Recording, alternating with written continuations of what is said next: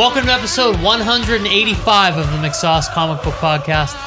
My name is Paul McGinty. With me, as always, are Ian the Sauce Sharpling Hello. and Matt the Killer Casal. Hello. It is Monday night, March 6th. March 6th? March 6th. And tonight we're going to talk Matt's desire for Dave Filoni to get shit canned. Who's Dave Filoni? We're going to talk a little Who's Dave Deadpool Filoni? three minute long teaser trailer. And we're going to talk about the completely unnecessary Marvel's pushing of the Inhumans line of comic book characters. But before we get into all of that, what do we do, Ian?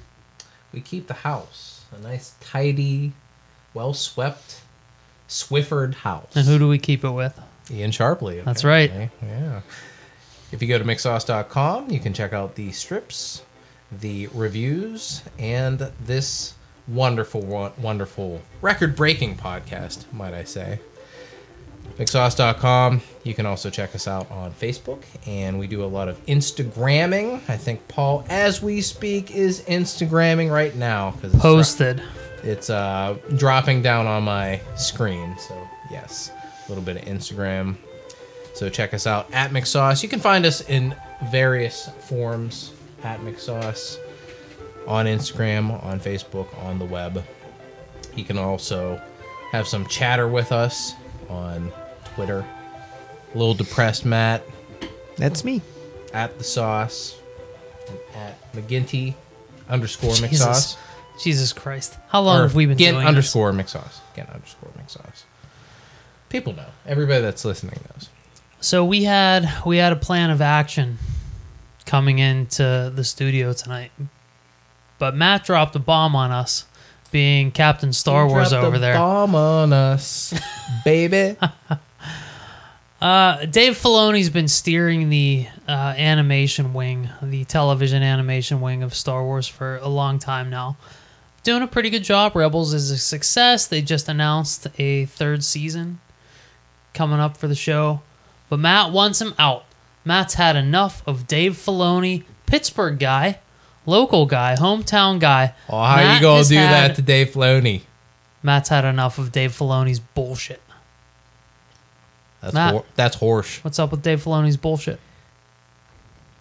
You make it sound so much like like I hate the guy. I don't hate him. I actually like Dave Filoni. I think that he I feel like he's very kind of cut from the same cloth as as George Lucas, kind of almost an heir apparent to George Lucas, which, you know, if you kind of like George Lucas's Star Wars, Dave Filoni's the guy for you, it seems. Except for me, because I like George Lucas's Star Wars, but not so much Dave Filoni's. The problem that I have with Dave Filoni is that I think,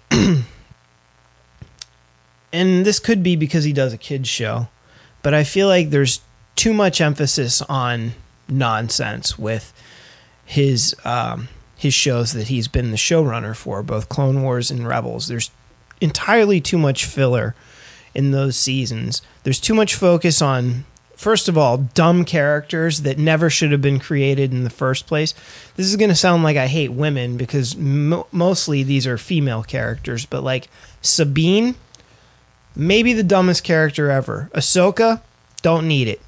I think it's absurd that they gave uh, Anakin Skywalker an apprentice. I still think it's absurd. I know that she got better from her early days uh, when she first appeared in that. We were talking about the Clone Wars movie. Do you remember the Clone Wars movie? Yes, we remember. What Ian? What was the Clone Wars movie? I'll tell a- you what the Clone Wars movie was. It was basically it was the very first time we saw animated 3D animated Star Wars and it was basically 3 episodes put together to basically be one full-length feature and then they tried to market it as some kind of movie and actually make movie money on it. Did you go and spend your I did. money on that movie? I movie did. money. I went opening night, and I was pretty disappointed. I was like, "Yeah, what is this?" And then I know that the Clone Wars got better, but that movie was not good. and it took a while for that show to kind of like find itself.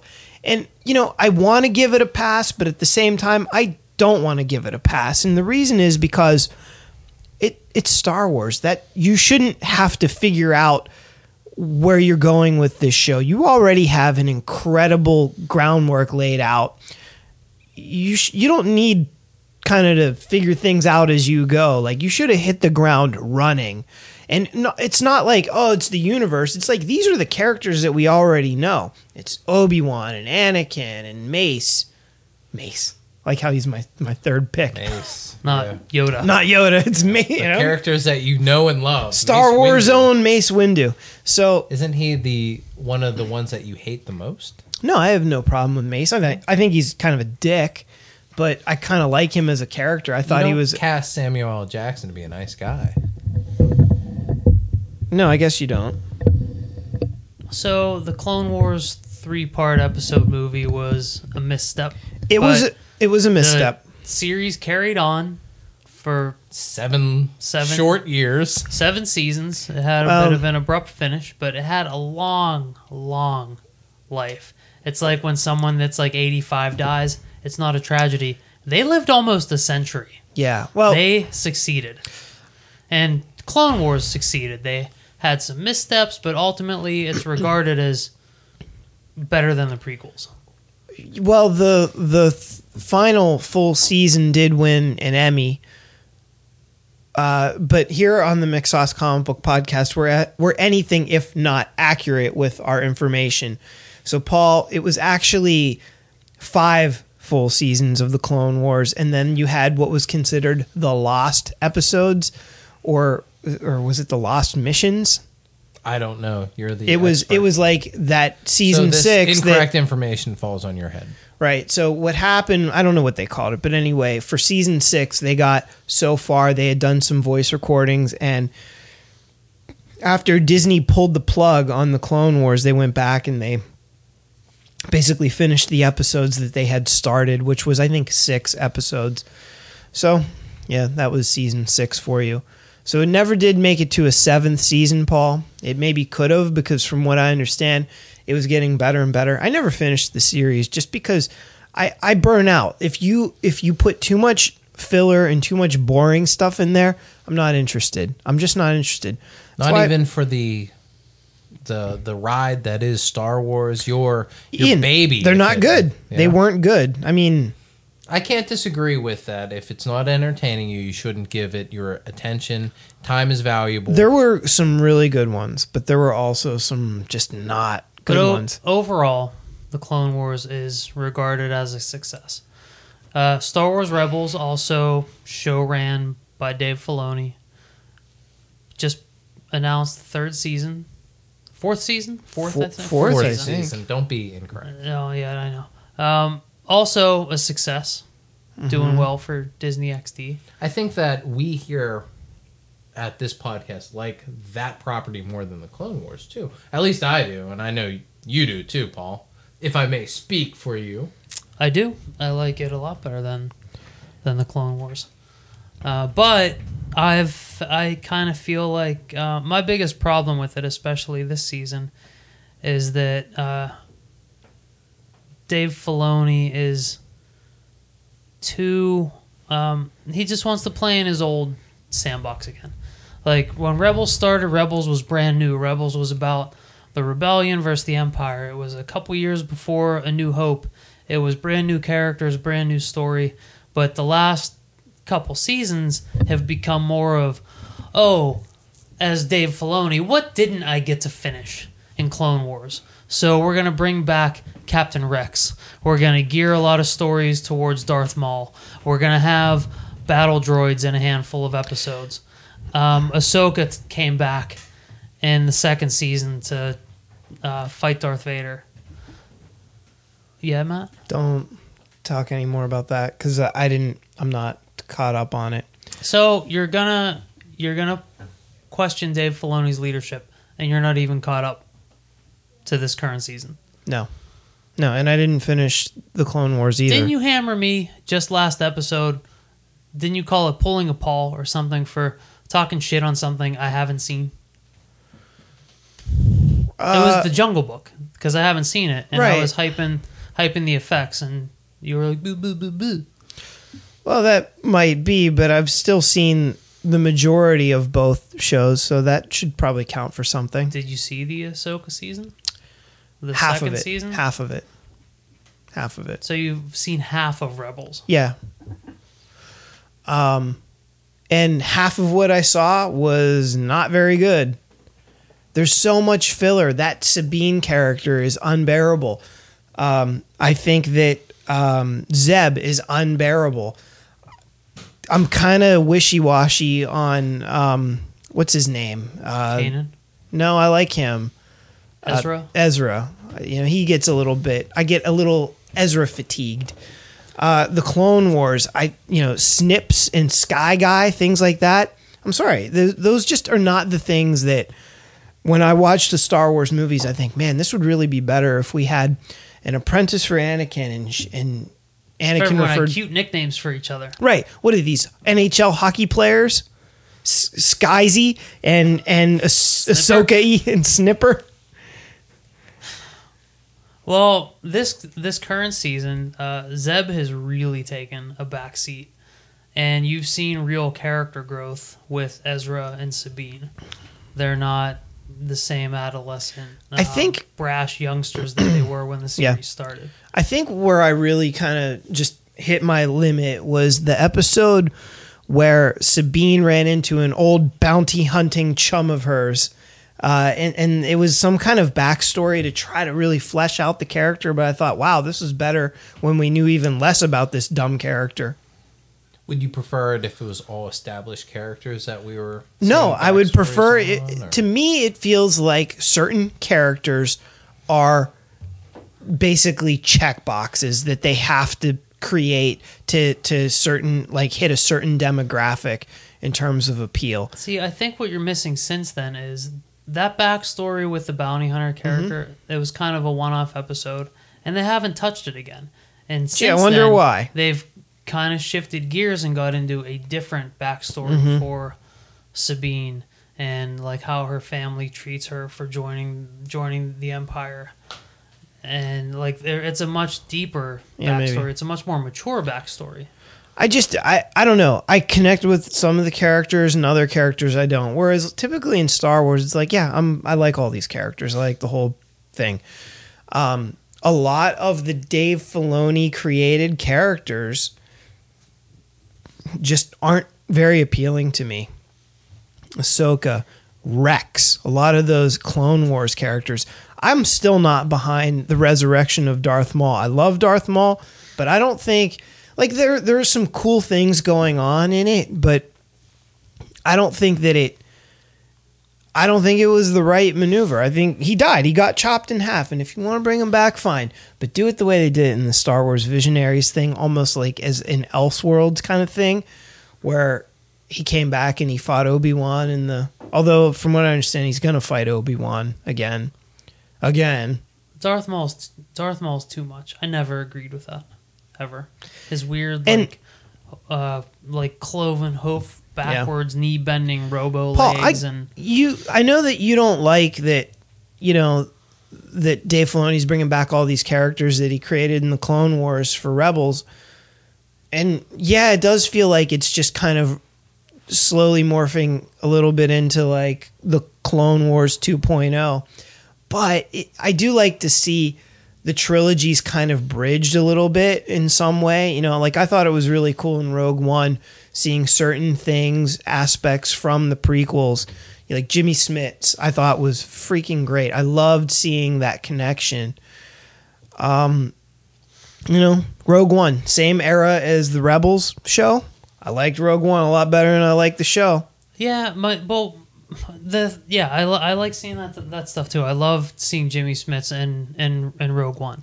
But where the missteps happening in Rebels is that we've already got a full cast load of characters to delve into eh, about like who they are and where they're from Yeah, and what they're doing. Matt's point is we he don't like any of them. we don't well that yeah that's not the point i'm arguing against though like um i'm arguing and you know we don't need that bridge. We can have bridges like Jimmy Smits in, in Rogue One. He pops in, he has a couple lines, he's out. Um, we don't need Rex to join the cast full time. We don't need, you know, Ezra's whole development arc to tie into is he going to join Darth Maul or not? Yeah. Like Paul- there's plenty of things going on. Like we've got Can a full I- cast. Can I ask some stuff without it getting spoilery? Because, I- granted, I'm behind, but I don't want it to be spoiled. But I, I'm curious. They brought Grand Admiral Thrawn in, right? Probably the coolest expanded universe character Yeah. ever. Everyone that has ever read an expanded book for Star Wars knows who Grand Admiral Thrawn is. Paul, is he cool?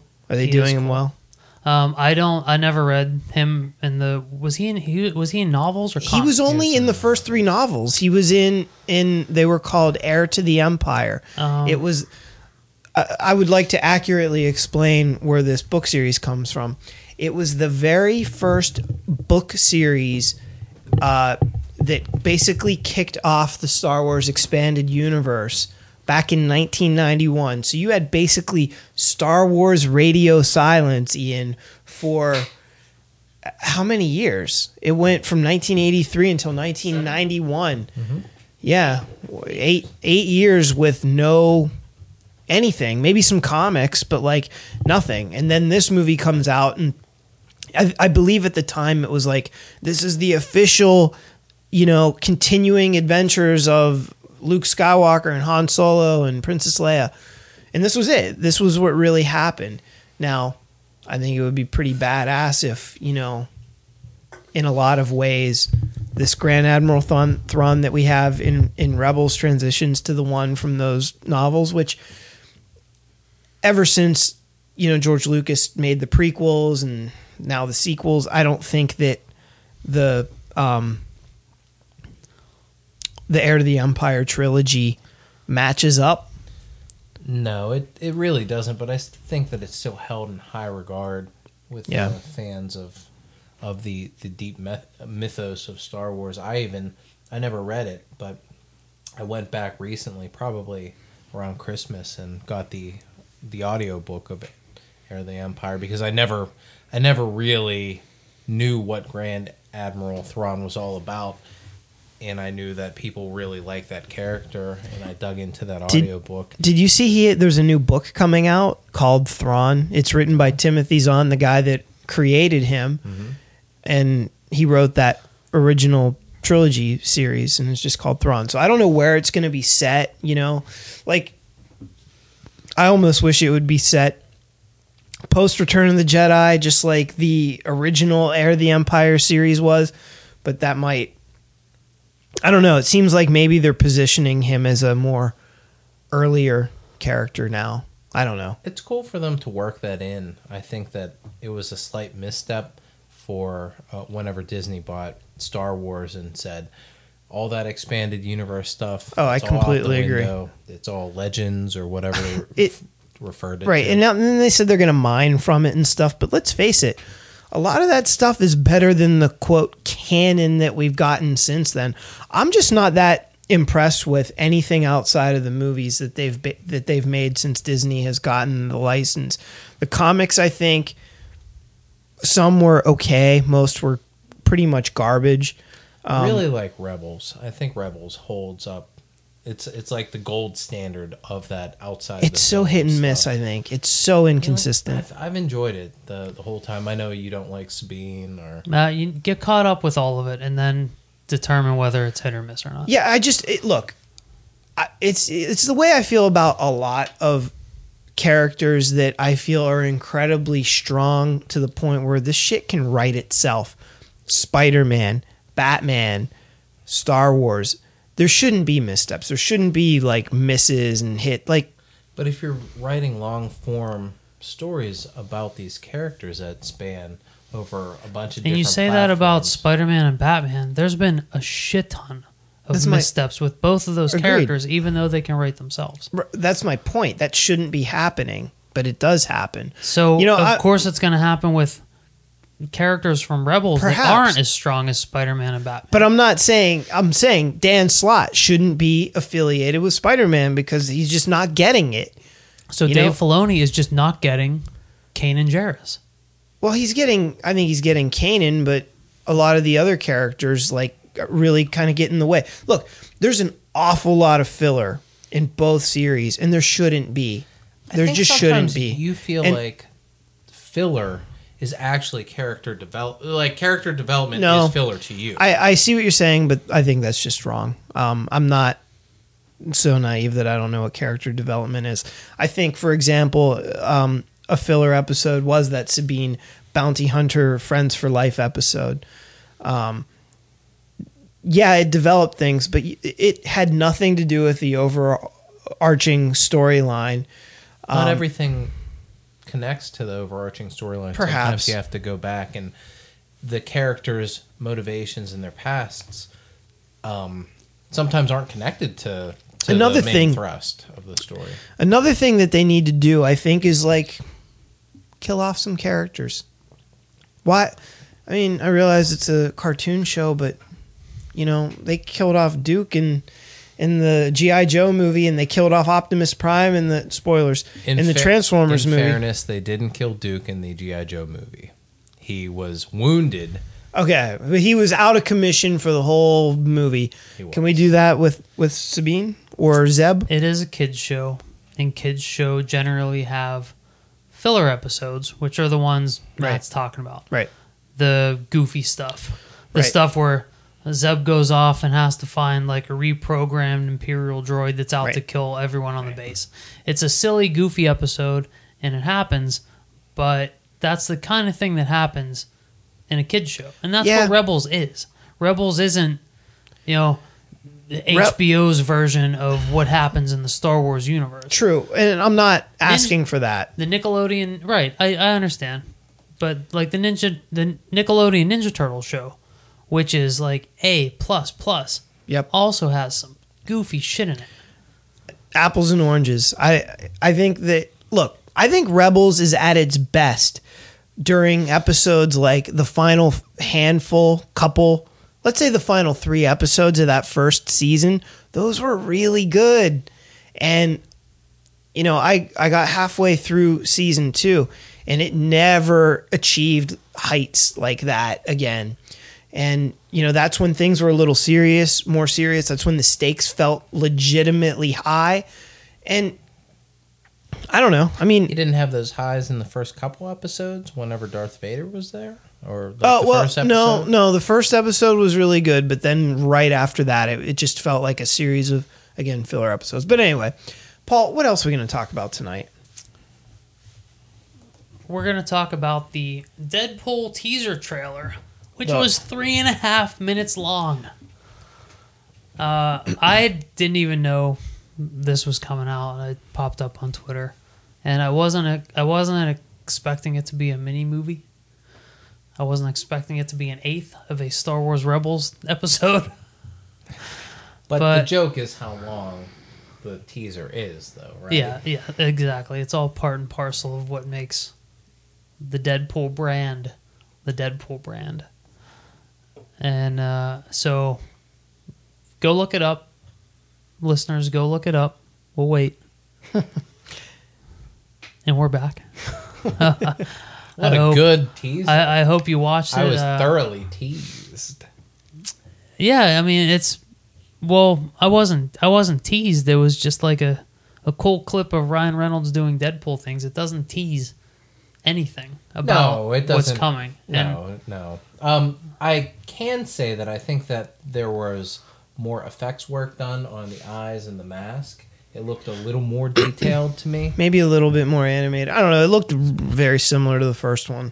Um, I it looked similar in the way that the other mask was good, but I think this uh, improved on some of the areas that maybe it was lacking. It was a little more emotive. I thought it looked a little more natural too. Um, but yeah, th- there's nothing that you're gonna learn from the uh, the teaser trailer. Although maybe I think on when he the, the trailer for those of you that ignored our advice and didn't go and check out the trailer. Deadpool's walking through the city. An old man is getting mugged in an alleyway. Deadpool says this, this isn't happening on my watch. Runs into a telephone booth and starts the Superman music is playing. Starts changing into The uh, 1977 Christopher Reeve Superman music. I don't think anybody's confusing it with the Man of Steel. with Although, Flight with the Hans Zimmer. wouldn't that be cool if we could overdub the Hans Blue Balls in there? Deadpool takes the bulk of the three minutes to change into the classic Deadpool uniform where the guy gets shot in the alley and he's fucking dead.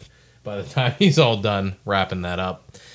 Um, but on the telephone booth, there's graffiti written and it says Nathan Summers is coming. Coming like how you would spell it classy. And Nathan Summers is Cable. Cable might make an appearance. There's been rumor that Cable will make an appearance in Deadpool 2. So that might be a little teeny tiny taste of a teaser of what could be coming, Yeah. but it's a very it's deep cut, deep, deep, deep cut, I think. Yeah, that's super deep cut tease. Um, well, is is he gonna make an a? Is he gonna make like a cameo? Like I thought Cable was supposed to be like second build in this. He could be. I don't even know whenever Deadpool's coming out. Is it next year? I would think that we would have more information. We would have a, Well- ca- a casting of Cable. I know a lot of people, a lot of a lot of Silver Hawks were out there, kind of campaigning to be Cable, and you know, It sounds like um, Russell Crowe is maybe the front runner now. is he really? Yeah. Well, apparently, did you hear that Rob Liefeld tweeted to Russell Crowe like, "Hey, what do you think about being, or you should read for cable"? Didn't you hear this? I didn't hear this. Tell, fill us in, Matt. And and Russell Crowe tweeted back, "I should Boy. I should read for it." And then you know Rob Liefeld was like, "Oh, oh, I didn't mean any disrespect," and um, I just you know really think you'd be great or something like that. Really? And then yeah, so then he said Russell Crowe replied with like, "Well, you know if." If Ryan Reynolds wants it to happen, I'm sure you know we can work something out, something to that effect. And then later in the day, I guess um, there was like a photoshopped picture of Russell Crowe as Cable or something, and he tweeted it. Russell Crowe tweeted it at Rob Liefeld and was like, "What do you think?" or something like that. So it sounds like there's some interest. Uh, it sound it, like there was also some Pierce Brosnan stuff. What? Which effect. yeah, that one That's seems like kind of tough because there's there's a there's a grizzled edge to Cable that Yeah, did you guys see Pierce the nice Brosnan guys? doesn't have. I did see the. Nice I didn't see Guys, it. and I thought it was fucking hilarious. I also thought it was fucking hilarious, and that's like the kind of grizzled vet that um, Russell Crowe brings to his character in the Nice Guys that I think would also be similar to you know Ryan Gosling's brash younger partner and and the Nice Guys is Ryan Reynolds being Deadpool. the uh, right after Deadpool hit the theaters and was a huge success, I know that Stephen Lang from Avatar fame posted a Oh bunch of yeah, posted a bunch of pictures of himself in the gym getting ripped. well he is like, ripped, Kind of and of, he's a silver fox. So yeah, silver hawk. That's what we're calling it now. Uh, there's also speculation that Ron Perlman of Hellboy might be someone that could fit that role. I, I think could be that- cool because he's a big dude. I'm a big fan of Ron Perlman, so I think that if if they're gonna go that route, that would probably be a good because he also has a comedic edge to to himself as well. I think he could play a good. Um, uh, he could do some back and forth with Ryan Reynolds. He'd be the good quality. straight man to Ryan Reynolds. He's also huge, and that's how I always see Cable. Like, Yeah. Yeah. I see Cable being like almost a head taller. That's the only than problem. else. That's the problem with with Ryan um, Reynolds. well Ryan Hey. Reynolds is a tall guy. wasn't a problem for Hagrid. but they're not going to do that. Um, that would be the problem with Guess- Russell Crowe. Guess that's definitive. They're not going to do that, Ian. Could you explain to the non Harry Potter listeners out there what the fuck you're talking about? Hagrid is the big groundskeeper of Hogwarts. That's always like you know two heads taller than everybody else. Mm-hmm. They use a lot of uh, forced perspective Right. on Hagrid to make Right. him larger. Why do you think they wouldn't do that with Russell Crowe. Well, um, not Russell Crowe, but more Ron Perlman. Because I With think anybody. well because Ron Perlman's big enough that I don't think they need to do it. But Russell Crowe, I don't even. I Russell don't Crowe's know. a tiny guy, isn't yeah, he? Yeah, I don't think Russell short. Crowe's He's six probably foot. five. He's probably like five eight, five nine. So, like, I think if Russell Crowe was going to be Cable, they'd have to do some forced perspective and effect shots to make him be as large as that character is, is in the comics. See, I don't think they would do that. I think And then you'd then you'd wind up getting the reverse of gigantic Wolverine. that's exactly right. yeah, Never stopped him before, though. How No, many times has certainly Wolverine been in the movies? a billion. A billion. And how many times have they worried about his height? Zero. Actually, once in the original X Men, they worried pretty. No, they didn't. They yes, they did. well, they here a fight put- coming on. Huh? Yes, they did. Yeah, they fight it they out. put Cyclops on on a track. He had to walk. James Marsden had to walk on a track around um, Hugh Jackman because he was so much taller. All right. Well, I'm thinking of a specific shot when they first got to the Statue of Liberty, and they're kind of they all all of them crawled over one of the walls, like a half wall, and you see them all walking, full body length images, and you see Hugh Jackman towering over um, James Marsden as Cyclops. Now, maybe that was one shot where they just like forgot I think that they cared. much- I, I watched But- the behind the scenes. They worried about it. They had tracks running all through the Okay. mansion where James Marsden. Were they trying to make him look taller, or were they trying to make it seem like Wolverine was shorter? They were trying to make him look taller, and I think that in that shot, I would. Mm-hmm. I don't know the shot you're talking about, but I would imagine that Wolverine is in the front, so that they could kind of. They're like- walking away from the camera. Yeah. Um, but I do know that it was a consideration. It might not have worked as well as they wanted it to, but they did think it out because if I'm not, I, I think that James Marsden is maybe five six, five seven, and Hugh Jackman is what six two, something like that. He's a pretty tall dude. Right. So they did consider it, but um, now, and this has come up a bunch of times on the podcast the height of Wolverine. Do you feel? I know that Wolverine is a traditionally short and stubby character. Yeah. Do you think that it takes away from Hugh Jackman's performance as Wolverine over these 15 films that he's been Wolverine in? Do you think it takes away from it that he's so tall, or do you think that it's something that's forgivable because of his dedication and his performance?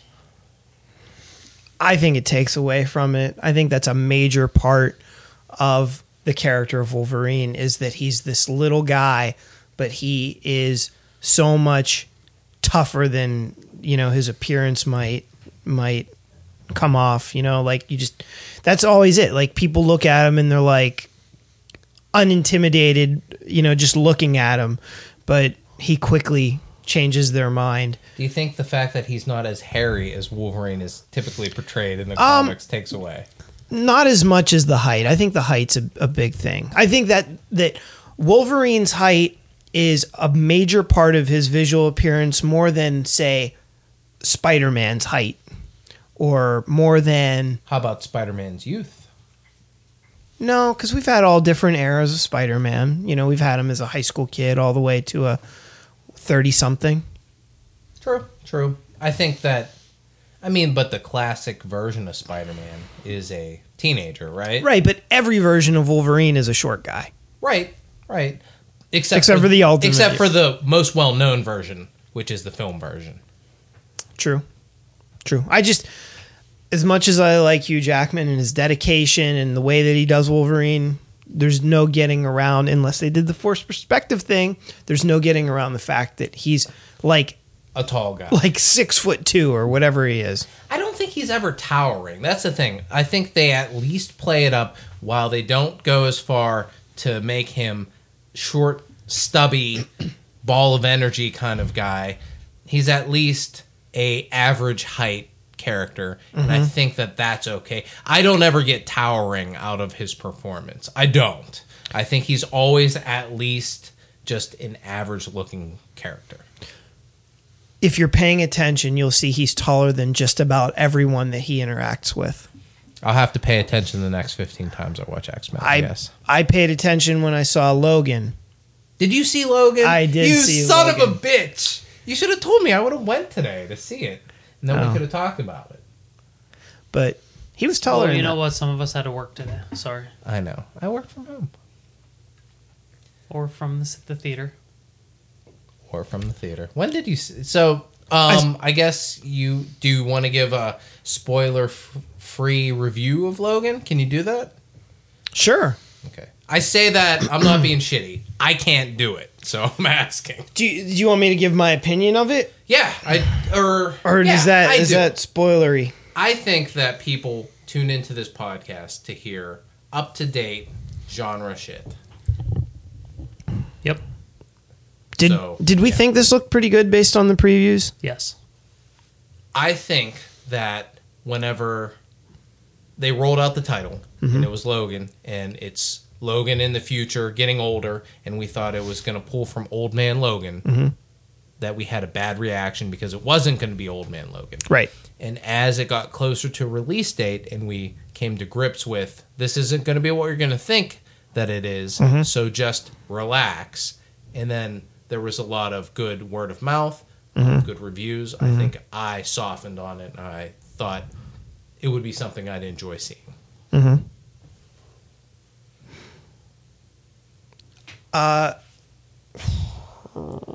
So yeah, you're right. I when we first saw it, oh cool, they're gonna do Old Man Logan. Then we realized can't do it.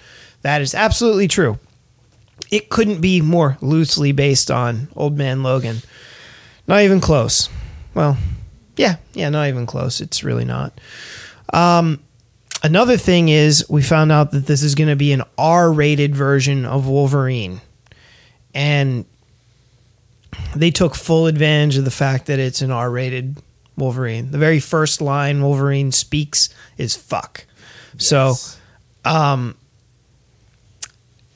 but it felt semi out of character for the Wolverine that we've had in 15 other films. And it was almost like, hey guys, because we can, we're going to prove that we can be R rated. So there's going to be lots of violence and lots of F words. And it just didn't feel totally consistent in that way. But, um, you know, I was pretty pretty down on being excited about this movie going into it uh, until I started seeing all these great reviews. I was like, holy crap, maybe I don't know what I'm talking about. Maybe those previews just didn't do a very good job of representing the movie. What the previews didn't do is represent the edge that this movie has violence, swearing, all that stuff. It also had lots of texting, Paul. And I'm, I'm listening to every word you're saying. and uh, but it still was not the uh, the Wolverine movie to end Wolverine movies, in my opinion. I think the reviews were awfully generous. Um, I especially thought that Professor X's portrayal was just off.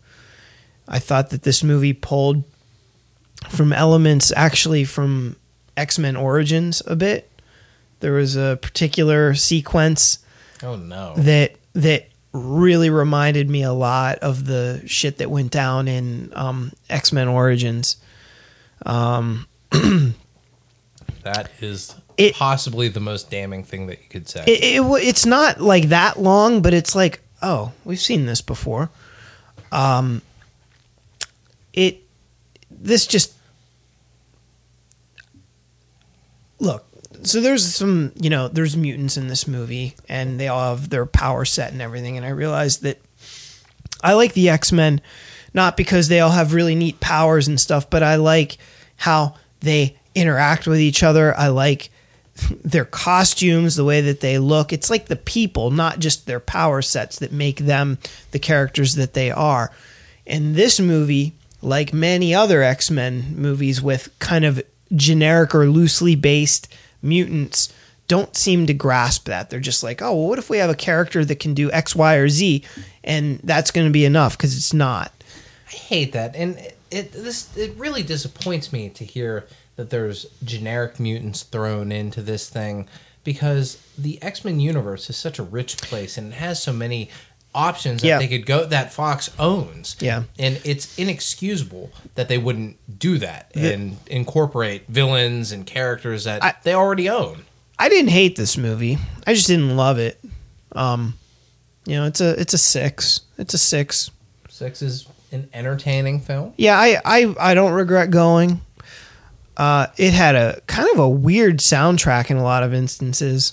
Like there was some harmonica going on and like some actiony type sequences and Action harmonica.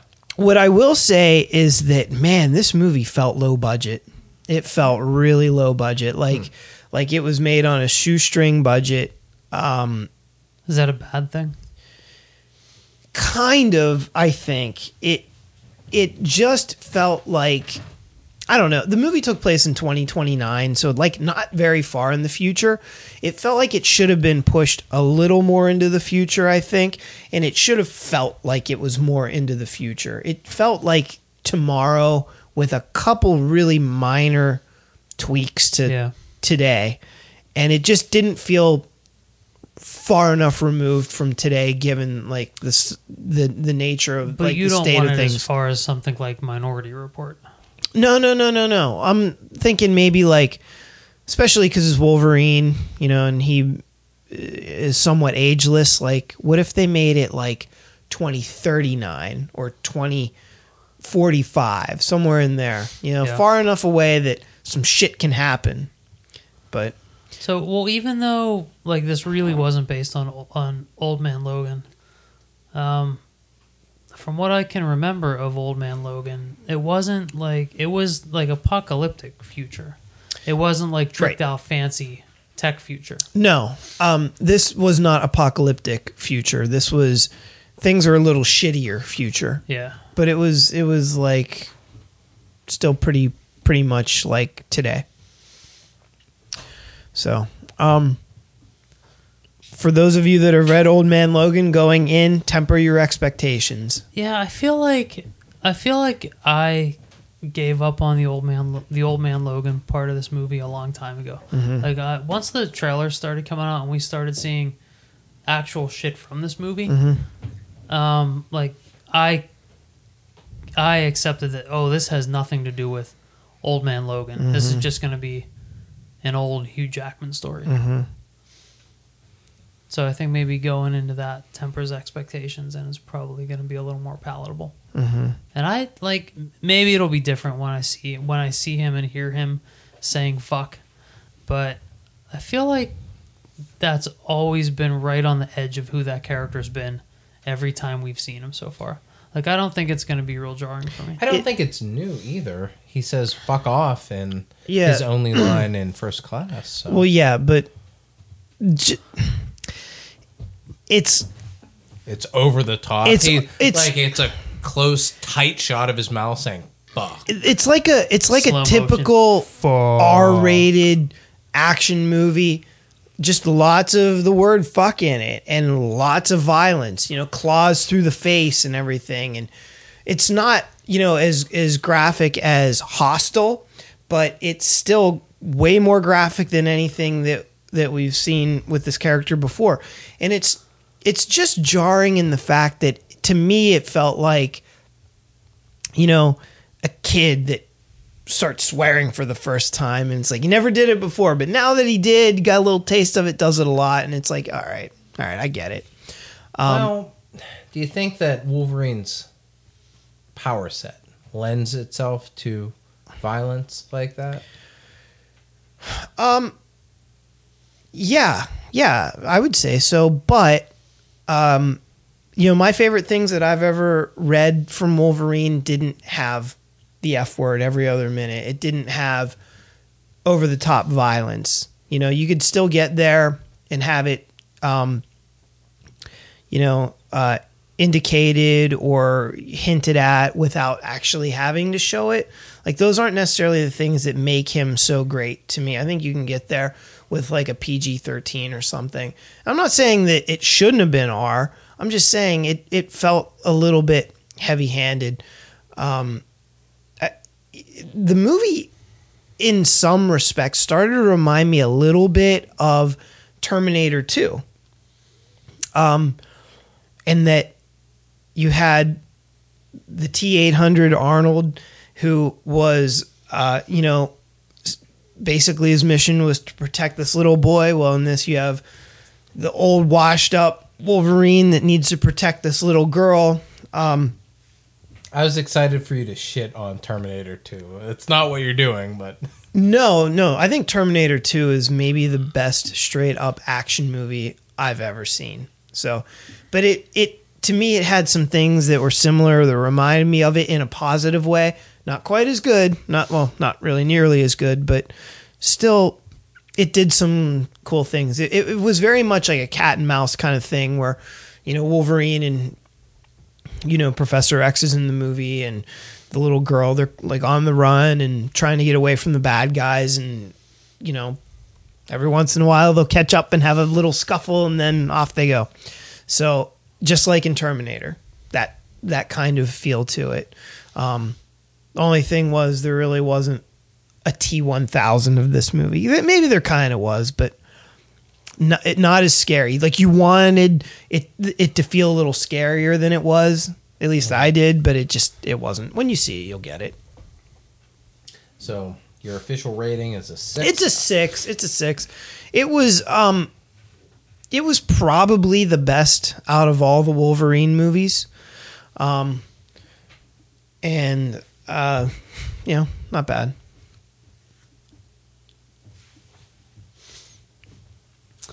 Why don't we dig into another Marvel property? Okay, let's do it. The Inhumans.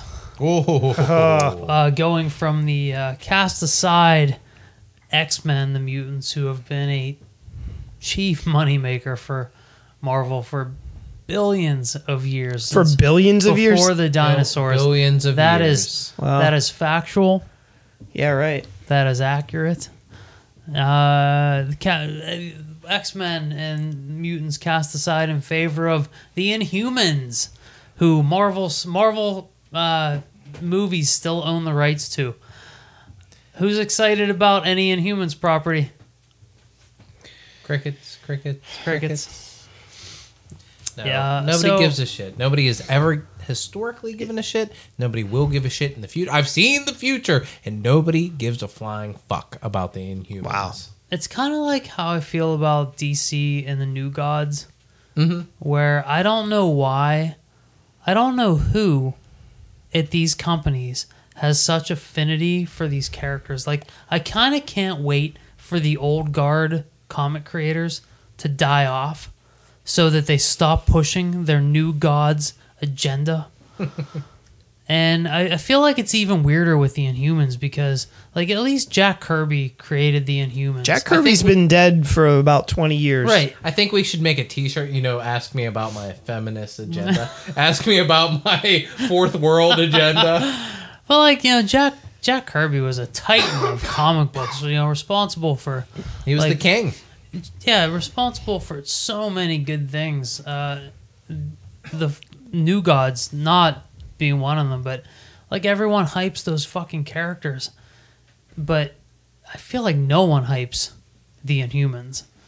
There's some weird like they're not mutants, they're not self-created. They're like some aliens came down and experimented on mutants. No, No, no, because that's how it is in Shield. no there, in Agents there's of Shield. There's a mist, uh, the Terrigen or Ter- Terrigen, Ter- Terrigen Terrigen Mist. Terrigen yeah, Mist? Yeah. that hit a, a group of people, and they were living on. There were these people. The Inhumans live on the moon, but the Terrigen Mist is what creates Inhumans in the comics. I don't know. I haven't watched Well, Agents of Shield. In the Marvel Cinematic Universe, they are part Kree because the Kree had something to do with bringing the Terrigen mists and this transformative power to Earth to experiment on humans, and the whole thing has resulted in Inhumans. Ah, yeah. So the Inhumans aren't just people with special powers; they're like half people, half, Kree with Yeah. experimental powers, but they still get it through the Terrigen mists. It's incredibly convoluted, and it's fucking stupid. it's it's it's dumb and it mutants was always a nice quick easy way. Hey you're born with it. There you go. And we're off and running. You're a mutant. You have wings. Hey, you go. got a different gene, you got wings, boom, easy. But like the Inhumans thing's always it's always been complicated. They I guess they live on a castle on the moon. and mostly they're just uninteresting. Their the their leader can't talk or he'll destroy the world or whatever the fuck black bolt's deal is. So that right there your most important centerpiece character can't ever speak. That's fucking stupid. Like There's- why did you put that in there? There's a certain drama in in the idea of that character. But um, the the execution of that character is fucking impossible because he's just this fucking stoic, unlikable asshole the entire time because he can't talk. right And like some of them look like humans, some of them look like the creature from the Black Lagoon. It's just this whole weird, bizarre thing. Like there is nothing likable for me with the Inhumans.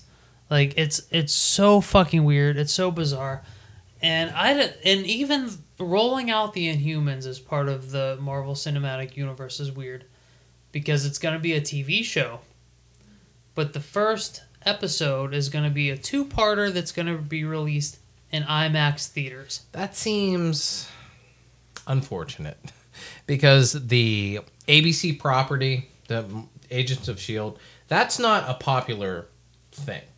It might get some ratings now, but if this was anything other than a Marvel product, it would have been canceled before the December break of its first season.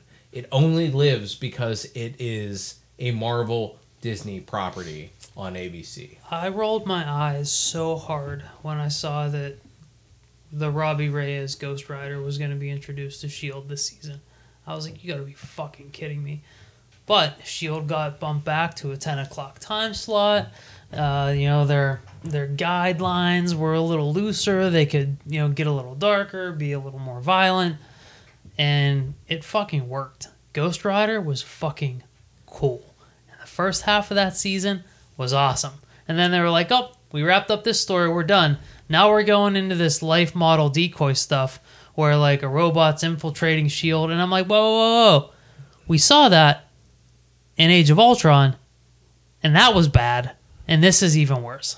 Yeah, the problem I think fundamentally is that I don't know if Shield was ever all that interest and interesting as just Shield when you could use the Avengers even like it's sort of the side piece to the Avengers. So to have a whole TV show built around Shield is kind of dumb. And like once in a while you can pull in cool other characters like Deathlok or Ghost Rider. But- But, overall, like And like Ghost Rider really worked. Uh, Deathlok was horrible because the budget was so low they couldn't make him a robot zombie. Which is the coolest thing about Deathlok is that he looks like a robot zombie. Yep. I feel like that's not even a budget thing. That's a lazy. It's it's a time slot thing, like you mentioned. If they're at eight o'clock or nine o'clock, you can't do that. But you can do Deathlok with prosthetics and makeup and some simple, some pretty simple makeup, and you can even cover up any of his prosthetic stuff for a good Yeah. portion of the episodes that you're filming him for. Like you don't need crazy. You could do it real easy. I I think.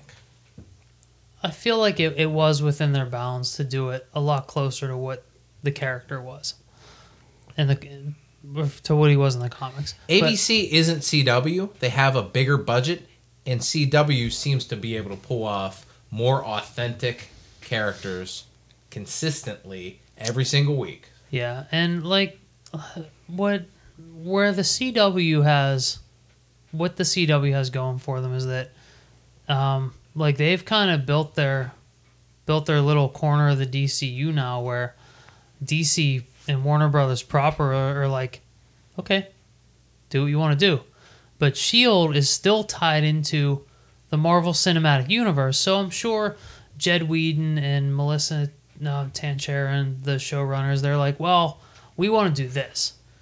And, you know, Big Brother Marvel's like, well, we got some plans that maybe we want to do this. So you need to adhere to this to this guideline because Doctor Strange is coming out and then you know Infinity War is coming out. But there's So enough feel like- characters in the Marvel universe to be able to sustain a show like Shield. If you're pulling in C-list characters, you can do that into infinity. You can do Sleepwalker, you can do Darkhawk, and pull Yeah, deep think- cuts and make them look cool I think on that show. I think some of that stuff is absolutely possible for Shield, but they are handcuffed by having to adhere to what the greater movie universe is doing. Even though like I don't disagree. like they're that. not really a part of it, they're still a part of it. I and this season of Shield has been pretty good. Even the second half, this Mm-hmm. life model decoy stuff, it's been pretty solid. I think the handcuffing is more on the fact that we're dealing with just Shield. I guess if it should be like what they really should be doing is it should be like Tales to Astonish, where it should be a sort of variety, maybe not a variety show, but a different Marvel Singing and character. dancing. yeah, like uh, it should have a more more of a variety of characters or, or more flexibility in the story. show. Comedy Uh, hour. uh, yeah, right. It should They'll be bring like, Robert Downey Jr. and Ultron in. It should be like the Muppets. That's what it should be like. No, I think that I you, like this show. You you would have a more successful show if you plotted it out where these eight episodes are this character, the next eight will be this character, and interconnect the story and, and weave it around these more C-list, D-list Marvel characters that nobody that they're never going to show up in a Marvel movie, but you would have I think I would be more engaged. I think the greater Marvel universe fans would be engaged with it. Where it seems like you're just getting TV There- yeah, audiences there or was- spillover from whatever leads in. There was a it. way to there was a way to do it from the very beginning that they fucked up from the very beginning, which was making Clark Gregg's Agent Coulson be the main guy because nobody the gives a shit about him. because everyone gave a shit about him in those movies because he was the goofy everyman. But he, was, also dead. right, but he he was the in, he was the introductory character for Hey, fans. Like he was the guy that went up to Captain America with all Cap's baseball cards and wanted them signed, and he was a little bit of levity in those movies, even though those Oh. movies were were all levity. of levity. levity. Yeah. Hey, so um, for those of us that never watched the show, obviously he came back. How did they explain that?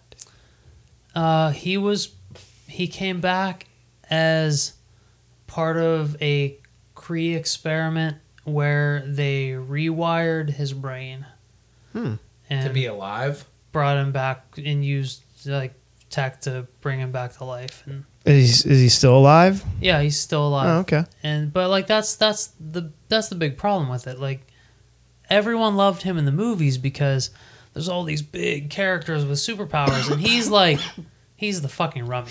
He's the little agent on the ground with a gun that's thrown in with all these guys. I liked that he was a throwaway character when they first created him. I think they put him at the end of maybe Iron Man or something, and y- you see him and you're just like, yeah, whatever. But Because he some- was he was in the middle of Iron Man too, and he was like, "Hey, you know, we're doing this thing and trying to give his card to people." And Yeah. It's like, And he's "Yeah, saying get outta the he's saying the acronym for Shield, and it's super long and it's funny. and somebody hits him, or um, uh, what's her name? Uh, Pepper hits him with like, maybe you should shorten that or something, something that's a little better. yeah, that's right, that's right. it's it's funny because he's just this little character. He's this you know entry point for regular guys, but then they make him the new leader of Shield. He's the head of Shield, so he needs to be the heavy. He's running the show. He needs to make the hard decisions.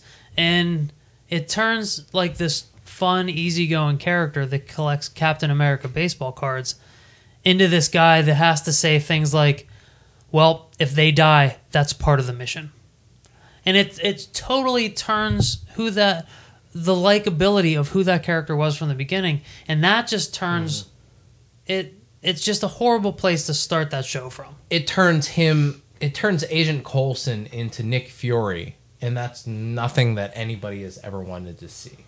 Yeah, so like we're and now yeah we're gonna and I guess for and then they started like mentioning Inhumans and adding Inhumans to to Shield, but it's it's like Matt you said there were mutants in Logan, but there weren't any real mutants. That's how it is in Shield. There's Inhumans, but there aren't any real Inhumans. Like mm-hmm. as much as we don't like them, we know Gorgon, we know Karnak, we know Black Bolt. We don't see any of them. We see like Joe Smith that has some electrical powers, Right. And it like it cheapens the entire experience. So like, how are we supposed to care about Black Bolt and Medusa and Crystal when well, all you've given us so far for the Inhumans is um, Daisy Johnson is Quake, who Is- not even a real Inhuman because she's some Brian Michael Bendis creation from the last ten years.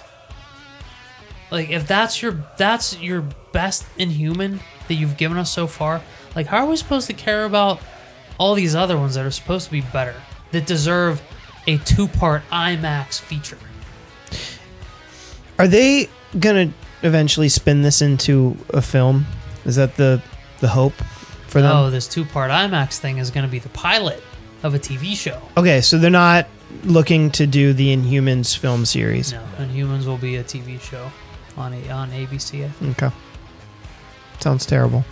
It does. It does. Yeah. It sounds terrible. I Where couldn't we be will any not less be interested going in this. and field tripping the Inhumans. No, as as as weird as you know Archie meets Twin Peaks looked in those trailers, like I was way more invested. Like this Inhuman stuff. Who the fuck If cares? if that Clone Wars uh, movie taught us anything, it's like don't go watch TV on the big screen. It's it's not the right the right it's not the, formula. the right medium. What a Right. nice bow you just tied there with the front end of the pod, the back end of the pod. We might as well wrap it up right here. We don't, we're not going to get any better than that. Matt, are we at time? We're at time. Let's do it. Let's get out of here. Yeah, that's going to do it for us tonight. My name's Paul McGinty, Ian Sharpley. And Matt Casal. and thanks for listening.